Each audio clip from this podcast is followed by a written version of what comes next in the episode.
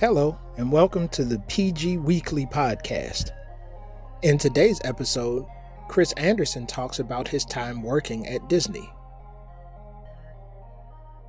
You're listening to a podcast about Disney. I'm your host, Chris, and we're going to talk about some articles that were posted that happened before Thanksgiving. So, Disney has gone through a lot over the past two weeks, and I'm about to go into the details of what it is that they went through. So, this article is by CNBC. It's titled Disney misses on profit in key revenue segments, warns streaming growth could taper. Now, streaming is on Disney Plus, their main source of revenue during the pandemic while the parks, the theme parks were closed. So, Disney makes money from Disney Plus, and then now that the theme parks are back open, they make money from all the, I believe there's between five and seven parks around the world. Most of them are open. I think the two in China may be closed due to COVID restrictions that are happening in China right now. And another way Disney makes money is from the movies that they put out.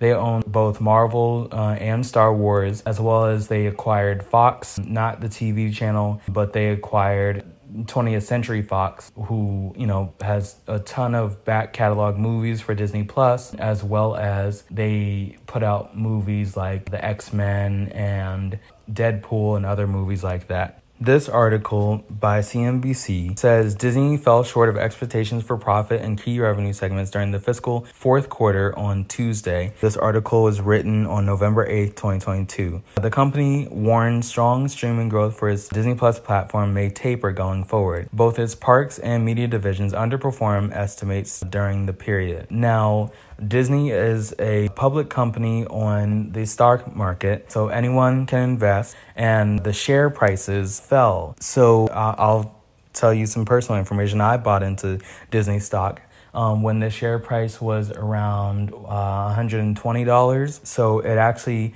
uh, went up. So I, I bought my share in Disney before the pandemic happened. And so it was at about um, $120 back then. At the highest um, before the pandemic, it got up to $150 a, a share. Uh, recently, uh, the stock plummeted all the way down to uh, $89. And so, as big of a company as Disney is, uh, such a drastic uh, drop in stock price um, affects everyone within the company. And they ended up having uh, hiring freezes and uh, layoffs. And I actually had applied for a job with Disney I applied for a Disney professional internship for lighting design uh, since my major is theater design and production, and I uh, am taking a lighting and projection technology class. And so I, I applied for that job back in August um, when I first started this semester, my final semester of school. And uh, they ended up uh, emailing me uh, literally the same week that this article came out, a little bit before this article came out, um, they emailed me telling me that the position was canceled entirely. Like, not like they uh, read my resume and weren't interested, but they completely canceled the position for anyone that had applied for it. So I thought that was kind of weird and out of the blue. And then, of course, these articles came out about uh, the stock plummeting and the hiring freezes. And so let's find another article about what's going on with Disney. So, this next article is from the Wall Street Journal, and it's called Disney World Announces Another Round of Price Increases. So it says entry to the Magic Kingdom, Epcot, and Hollywood Studios in Florida will cost as much as $189 a day per person. Now, for a family of four, let's round up and say that that's $200 because obviously you have to add in tax, which will basically, obviously, it's not going to be 200 um, but we're rounding up to $200. A family of four, like my own family, that would cost four times 200 which is $800 for one park for the four of us. Now, usually for people who enjoy uh, Disney World as much as we do, you'd want to go at least one day to each park. There are four parks in Walt Disney World, Orlando, uh, in Orlando, Florida, and so that would be four times 800 that would be $3200 for four days just getting entry into the parks, not including hotel stays, not including traveling, whether you take Ubers, Lyfts, or rent a car, or you know take the bus, depending on if you have a uh, Walt Disney World Resort reservation, which is also super expensive, and not including food. That's a lot of money um, and stress for a time that should be a vacation and relaxing time to de stress yourself from your normal living, you know, stress that you have in daily life. Now, this article is by CNN Travel. It was updated on the 17th of November 2022. Uh, it also says that not only did Disney World increase ticket prices, it increased ticket prices for the second time in one year. Now, this is the 50th anniversary of Disney World, and so, you know, there were expectations that a lot of more people were coming to the parks. Um, there was a lot more uh, media and advertising for the Disney World parks, but they increased the prices again for the holiday season. And so this article says that as of December 8th, a one day, one park ticket will be uh, for Animal Kingdom between 109 and $159, which is the same range as what it is today. For Disney's Hollywood Studios, it'll be between 124 to $179, Epcot 114 to $179, and Magic Kingdom Park 124 to $189. Again, it's absolutely ridiculous they, you know, obviously uh, are showing that Animal Kingdom is a half day park, which is something that a lot of Disney fans joke about, but even uh, the higher ups at Disney are assuming that you're not going to spend as much time uh, in Animal Kingdom as the prices are not as steep as Magic Kingdoms or the other um, Disney parks. Walt Disney uh, himself, when he created Disneyland, he wanted it to be uh, a place for families to, you know, have fun together. And it was meant for all kinds of families. The ticket prices, uh, you know, obviously you have to adjust for inflation, but they still were not out of the price range of a uh, normal um, middle class family. Uh, now, obviously, the we're going into a recession, but the price increases are pricing out normal families, and only the upper middle class and uh, upper class families will be able to enjoy their time at Disney World, um, while lower middle class and uh, the lower class will not be able to uh, even partake in a Disney trip, or if they do, uh, they will have to uh, reach into their savings, or they will be um, struggling uh, after their Disney World trip uh, which is never a happy time. Now, you'd think that with uh, price increases, that would mean that the cast members, which is their name for uh, their employees at Disney World, would be getting increased pay, right?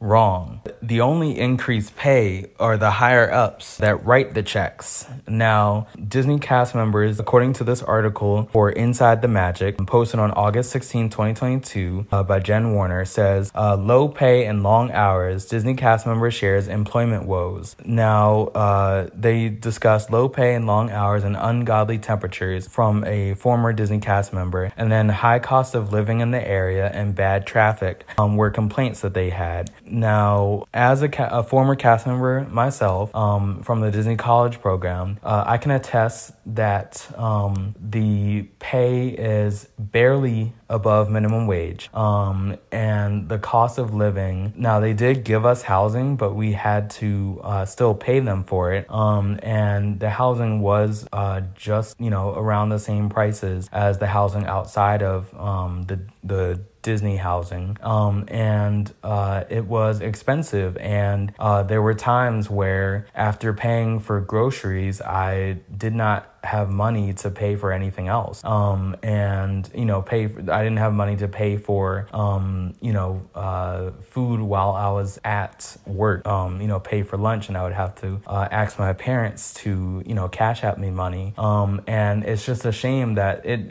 it wasn't just me. Like I had discussed with other cast member friends that I had, um, and even those that I know that are still working there, and um, it's there. You're living on the struggle bus, honestly, um, working for Disney. As much as uh, like you really uh, have to love what you do um, because uh, otherwise you're not going to be able to survive and disney um, at least the cast members that work at the park um, they have the highest um, turnover rate as far as um, you know people that uh, like quit um, uh, very quickly um, and don't uh, work for a very long time. Um, and it's also apparently hard to move up in the company as well. So not only did they not pay the cast members very much, um, but according to this article by WDW News Today, um, Walt Disney World ends COVID pay for cast members. This was posted on October 19, 2020 by Katie Francis. It says that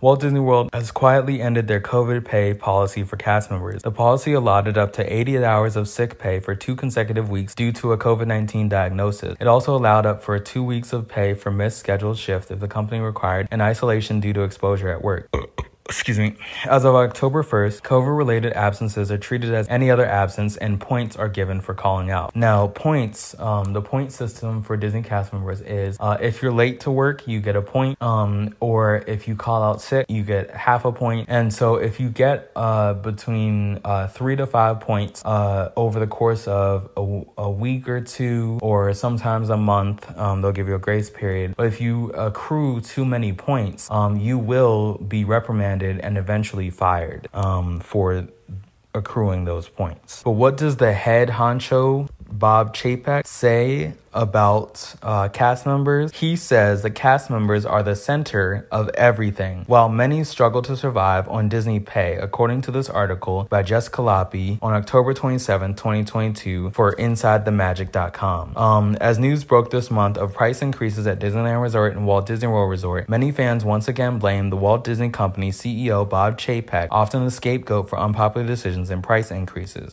So when Chapek took the stage on Wednesday for a live interview with the Wall Street Journal, many were curious what the controversial CEO would have to say about unwanted changes to the Disney park. Chapek spoke positively of the detested park reservation system and even responded to claims that Disney has gone woke. Disney is a company that has survived for 100 years by catering to its audience and is going to thrive for the next uh, 100 years by catering to its audience. Bob Chapek's comments were If you think about the nature of why people have great Disney memories, remember the end benefit is memories, magical memories that last a lifetime. The reason they have those, yeah, it's about the castle, and yeah, it's about the great attractions, or they really enjoyed that churro on Main Street, but really what they remember more than anything is guest cast interactions, Chapek said. Chapek also referenced his time as chairman of Disney Parks and Resorts. He said, I would say 99% of the letters I got were about guest cast interactions, not about attractions. Literally, it was almost every single one, he recalled. So, if that's the key to a great guest experience and we're all about the guests and audience uh, and maximizing their experience, then you have to make sure that the cast is at the center of everything that you do, Chapek argued. Of course, it would be impossible for Chapek to please everyone, but many cast members were displeased by his comment. One of the quotes from cast members said,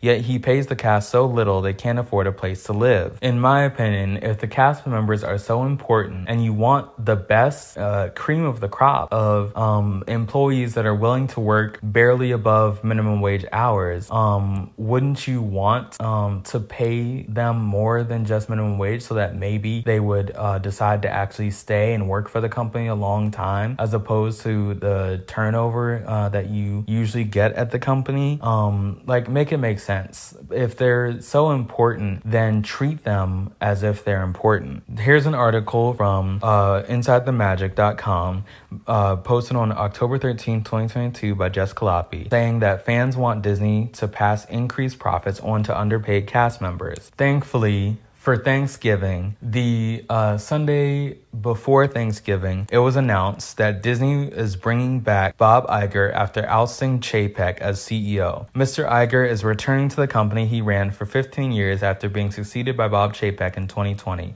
This article is from the New York Times. It was posted on November 20th, 2022. In a move that dropped Jaws in Hollywood and prompted comparisons to an implausible screenplay, the board of the Walt Disney Company fired Bob Chapek as chief executive on Sunday and announced that Robert A. Iger would return to the company effective immediately. In effect, Disney is replacing Mr. Iger's hand-picked successor as the chief executive with Mr. Iger. In a Sunday night email to Disney employees, Mr. Iger said, It was with an incredible sense of gratitude and humility, and I must say, admit, a bit of amazement that I write to you this evening with the news that I am returning. Mr. Iger, 71, agreed to a two year contract after the board determined that Mr. Chapek, 62, had done irreparable damage to his ability to lead, with a string of missteps resulting in the lost confidence of Wall Street and most senior Disney executives, as well as many rank and file employees. Mr. Iger previously served as Disney's chief executive from 2005 to 2020, a run that was widely seen as one of the most successful in Hollywood history. Um, so it looks like things are turning around for Disney, and even the stock inc- has increased uh, slightly. Um, now, the effects of um, Mr. Chapek have still affected Disney as um, the new uh, animated movie Strange World has had one of the worst box office um, opening weekends, uh, especially for the holiday weekend, um, since uh, the beginning of the pandemic. Um, so we'll see how things turn out with Mr. Iger uh, back in the head uh, seat. This has been your Disney podcast by Chris. Thank you for listening to today's podcast. This podcast was for educational purposes only.